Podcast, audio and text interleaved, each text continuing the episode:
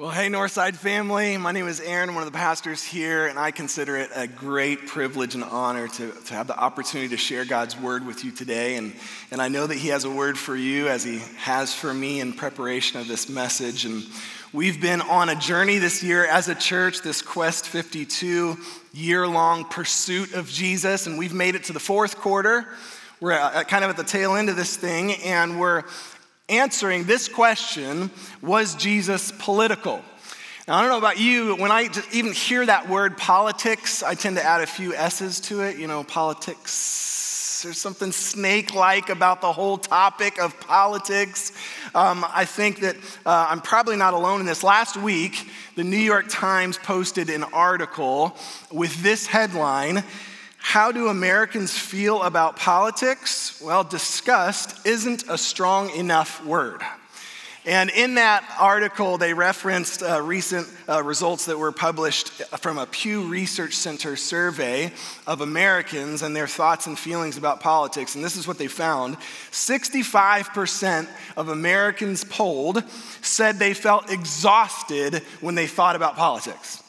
55% said they felt angry when they thought about politics. So just thinking about politics leaves the majority of America tired and angry. And uh, I think this is probably a good statistical representative, uh, a representation of that survey. And that's not good news for a preacher because the topic today is not one that too many of us love thinking about. And yet, we're going to find some value in it today. Um, so, this is what we decided here at Northside uh, that because people really love this topic, we wouldn't do just one week, but we do two. And so I get the tail end of this. Last week, our good friend Efrem Smith was with us, did a fantastic job. If you were here, you know that to be true. If you weren't, I'd invite you to jump on mynorthside.com, watch that message. You'll be blessed by it.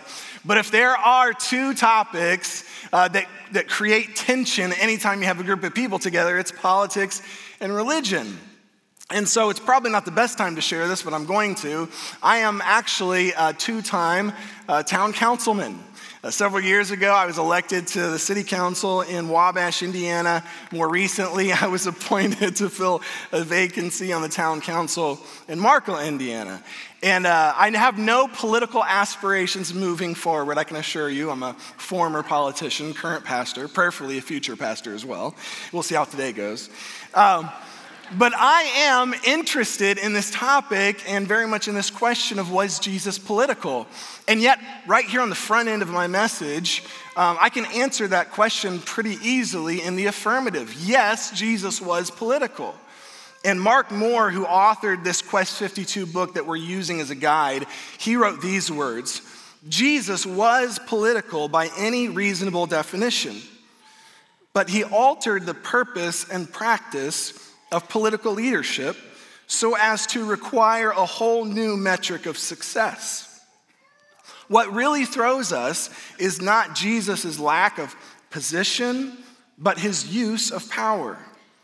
Politicians are known for using power to promote and protect themselves. Jesus, in contrast, used power only for the powerless. And his brand of being political subverted politics itself. So the question was Jesus political? Yes, but that's the easy answer. The harder question and the harder answer to come by is so what does that mean for us? What are the implications of that for you and I? Last weekend, we uh, had this biblical theme of politics. Today, our biblical theme is authority. And I'm going to make a statement I think you'll agree with. I think you've probably found it to be true in your life. We rarely get to choose who has authority over us, do we? I mean, maybe we would like to be able to choose those who are in control of our lives to some degree, but we often, most often, do not. And when I think about those in positions of authority in my life, I think of the three P's I think of parents, police, and politicians. Um, preschoolers are a close fourth because if you've ever uh, been around a three year old who needs a nap, you talk about authority, all right? They run the show at that point. But I think about parents, police, and politicians. Let's start with parents. They're actually in the room, which is kind of awkward. Um, but it takes me back to second grade when I observed their authority in my life. Uh, I had an injury that required a, a short stay in the hospital. And when I came home from the hospital, I was recovering. And a friend of mine from school came to visit me, and he brought me a gift. And we had a good time together, hanging out. And then he left, and I opened the gift, and I found what was all the rage at the time in that gift garbage pail kids' toys. Anybody remember these? Man, as a second grade boy, I thought these things were amazing. However, in an egregious overreach of their authority, my parents determined that uh, they were not appropriate and they took those toys from me, uh, never to be seen again. And so, my response to that power play of my parents uh, and their exercise of authority over me was to respectfully acknowledge their role as uh, authoritarians in my life, and just to patiently bide my time for a couple of decades until I would have kids where I could exercise authority over them as my parents had over me. And one example of that, among many, I assure you, is that in my house, I've made the rule that they cannot sing any Christmas songs before Thanksgiving. Yeah, we get some amens and some claps for that. And my kids, you can ask them, no joke, they know that the penalty for singing a Christmas song before Thanksgiving is that they lose one of their Christmas gifts. All right? You know? Blame my parents, they started it. And so I actually am willing to go on record to say this. If I hear anyone singing a Christmas song after service today, I will not pray for you. Okay? Just, throwing that out there. When I think about authority, I think about parents. I also think about police. Um, I didn't hire the officer who arrested me for stealing a K-Ci and JoJo CD from Walmart when I was in the eighth grade, but nonetheless, uh, he had the authority to enforce the law in that moment. And some of you are wondering why you're here listening to me at this point, right? Parents, police, and politicians. You know, I, uh, I really love the fact that I've got the right to vote. What I'm less excited about is that everybody else does too. and you know, if I could cast a ballot and my guy or my gal would get the office, and that would be great, but you and I, we are living under the authority of people we have not uh, necessarily voted for. And all those are just illustrations to, to point out the truth that we rarely get to choose who has authority over us. But what we do get to choose is how we respond to those in authority over us. And I'm going to make a statement that I believe with every fiber in my being, and that will be foundational for the rest of what we talk about today and we see in Scripture, and it is this simple yet profound truth that when it comes to Jesus, he already has authority over us. And by us, I mean all people. And we read about that in Scripture. We have those who testify that truth about Jesus, and we have Jesus himself who claims as much. And in Colossians chapter 1, here's what we read from the Apostle Paul. Christ is the visible image of the invisible God. He existed before anything was created and is supreme over all creation. For through him, God created everything in the heavenly realms and on earth. He made the things we can see and the things we can't see, such as thrones, kingdoms, rulers, and authorities in the unseen world. Everything was created through him and for him. And here's what Jesus said about himself in Matthew 28, beginning in verse 18. Jesus came and told his disciples, I have been given all authority in heaven and on earth. Therefore, go and make disciples of all the nations, baptizing them in the name of the Father and the Son and the Holy Spirit Teach these new disciples to obey all the commands I've given you, and be sure of this I am with you always, even to the end of the age. When it comes to Jesus, he already has authority over all of us. And so the question is how are we going to respond to that? Will we acknowledge Jesus' authority? And if so, what are the implications for our life? And what I want to do as we get into our primary text today is I want to highlight four things that Jesus has authority over. And I want to pause for a moment to pray for you specifically that as we read God's word and as we submit ourselves to its truth and authority in our lives, my prayer is that God would stir something in your heart, stir something in your mind that's just for you today. That as you think about your life and your faith, that you would invite and open yourself to being moved by God so that He can let you know what He wants you to know. So pray with me if you would. God, thank you for the gift of your word. Thank you for truth in a moment where it's hard to come by. God, I pray for every man, woman, and child here today who's listening to your word that, that they would be open to hearing what you have for them today. And that as they are encouraged to consider your authority in their life, that they would also readily recognize where, where they haven't acknowledged your authority in their life. Pray that you do the same for me, even as I preach your word. I thank you in advance for what you're going to do. Have your way, Jesus. I pray this all in your name. Amen. Our primary text for today is going to be Matthew chapter 21. If you have your Bibles, I invite you to get those out, whether they're in print form or on your phone, it's fine. Matthew chapter 21. And what we're going to see is, is three kind of movements, three instances in which we see the authority of Jesus on display. And uh, for a little bit of context, what we're about to read uh, comes just after Jesus' triumphant entry into Jerusalem. Verse 10 actually says that the entire city was in an uproar. So there was a, a, lot going on and a lot of excitement and, and wondering about who Jesus was and what he was up to.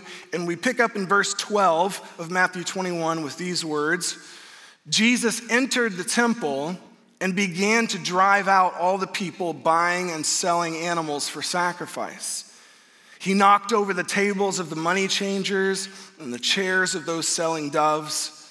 And he said to them, The scriptures declare, My temple will be called a house of prayer, but you have turned it into a den of thieves. Let me ask you a somewhat rhetorical question. Where do you have the authority to rearrange the furniture? It's in your own house, right?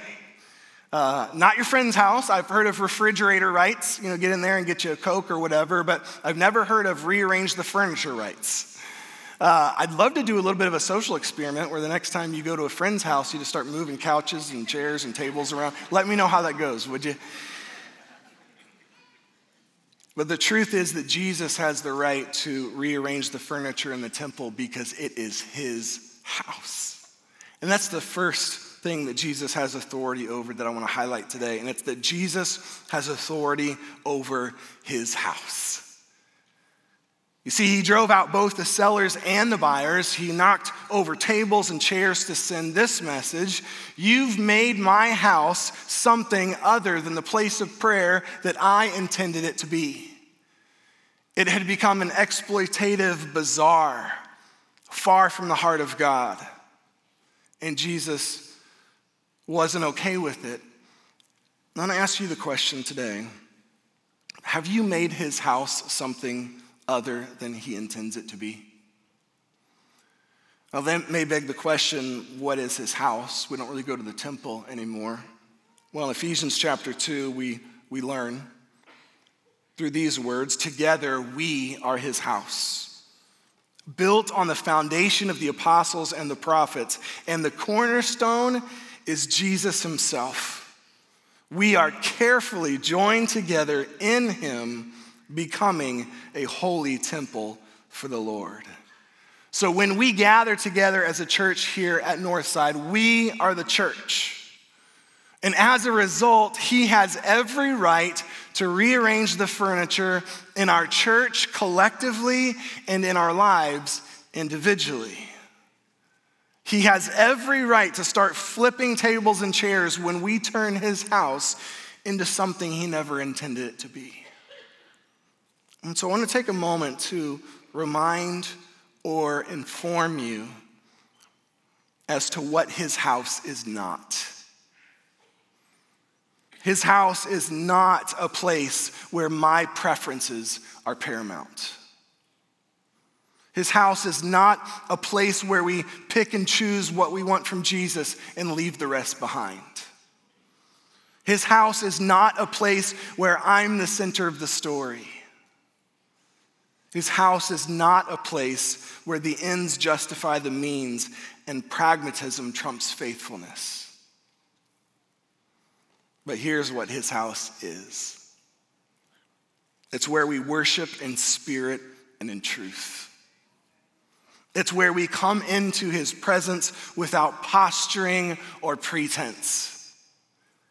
His house is where we bring our failures and flaws and somehow exchange them for His grace and mercy. His house is where we die to ourselves, take up our cross, and follow Jesus wherever He leads. What does Jesus have authority over? He has authority over His house. And so, friends, what furniture does he need to rearrange in your life? And will you let him? Verse 14, we're going to find the second thing that Jesus has authority over. The blind and the lame came to him in the temple, and he healed them. At first blush, you might be tempted just to pass by that if you've been around church for any length of time, you, you, probably read this and think, well, yeah, that's on brand for Jesus. That's kind of what he did. You know, miracles, healing people, you know, taking care of folks. That's sort of what Jesus does, right? And while that is true, yes, what's important to capture here is that the blind and the lame were, by nature of their deficiencies, prohibited from full participation in the activity of the temple. And they were, they were outcasts, they were unwelcome in many ways. And here is Jesus who has authority over everything, has power beyond anyone, and he chooses to use that authority and power to meet hurting people right where they were, to include them into the house and the family of God. And this is a good opportunity for me to encourage you with this truth that, that our pain and brokenness doesn't disqualify us and it doesn't disgust Jesus. That whatever pain you walked in with today, we have a Savior who supersedes it. And that Jesus then is the same Jesus today. And so that's why we can, with full confidence, know that in spite of ourselves, despite our flaws and failures, our pain and our brokenness, we're welcomed in His house. And my guess is there's probably more than a few of you here today who have some pain because you're human, and you have some brokenness because you've, you've seen a few things and and I want to encourage you the Lord loves you, He knows you deeply.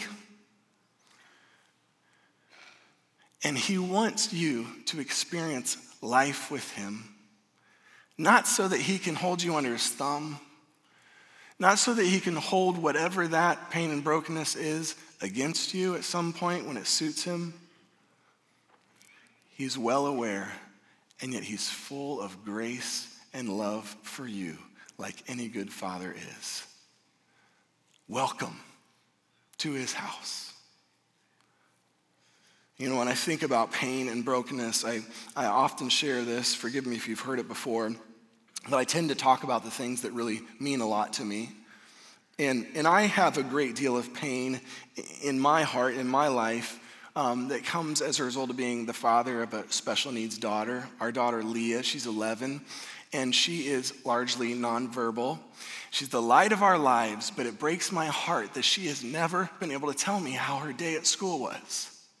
And she may never.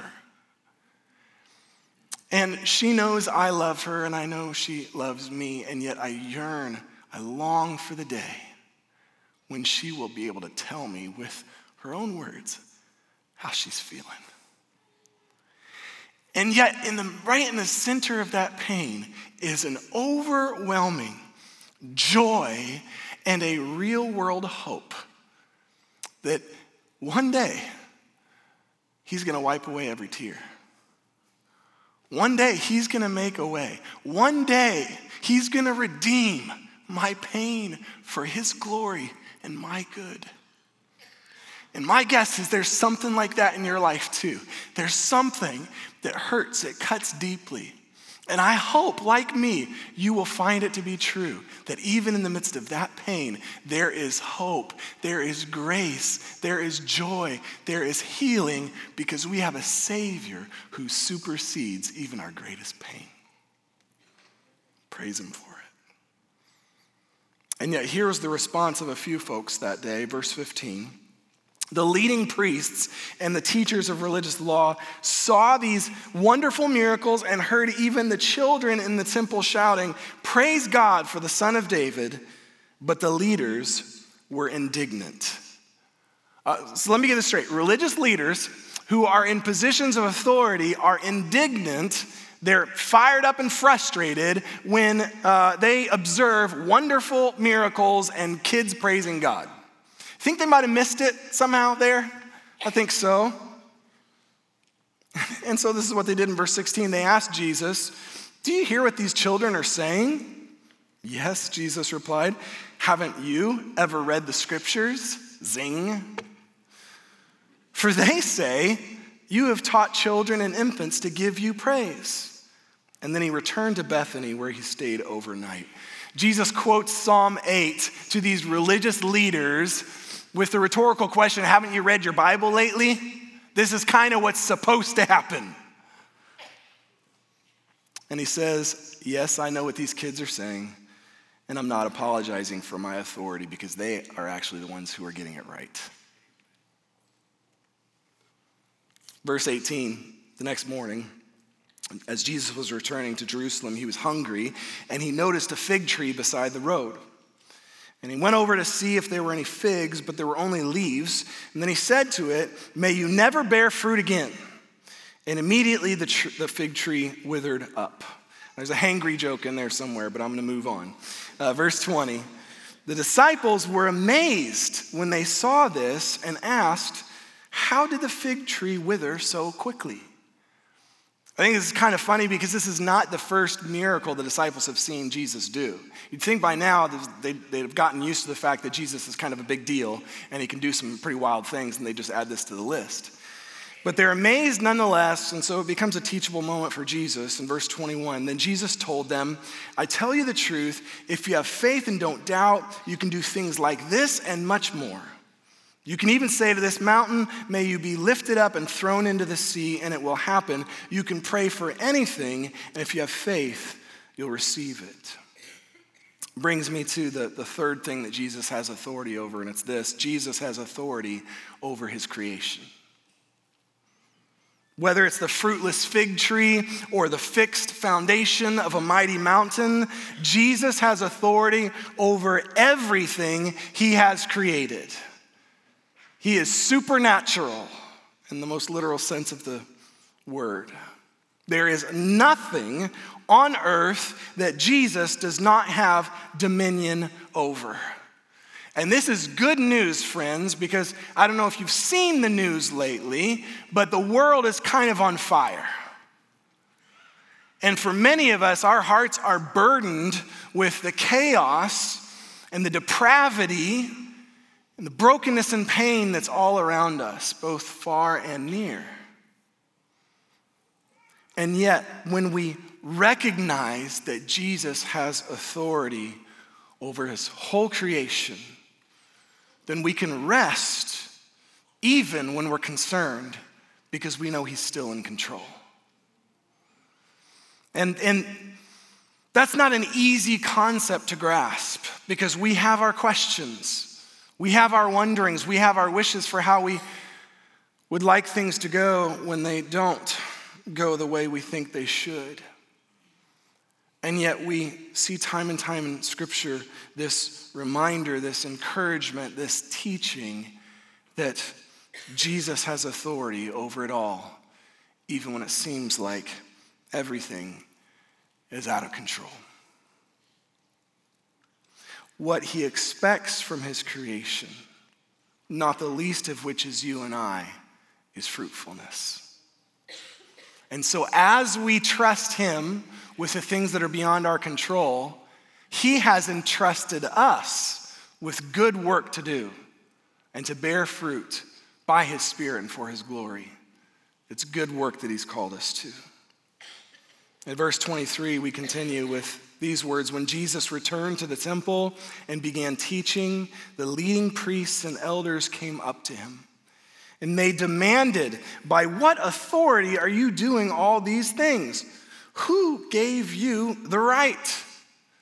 So they've moved from, from their righteous indignation that they largely kept to themselves to outright accusation and demanding Jesus to explain himself.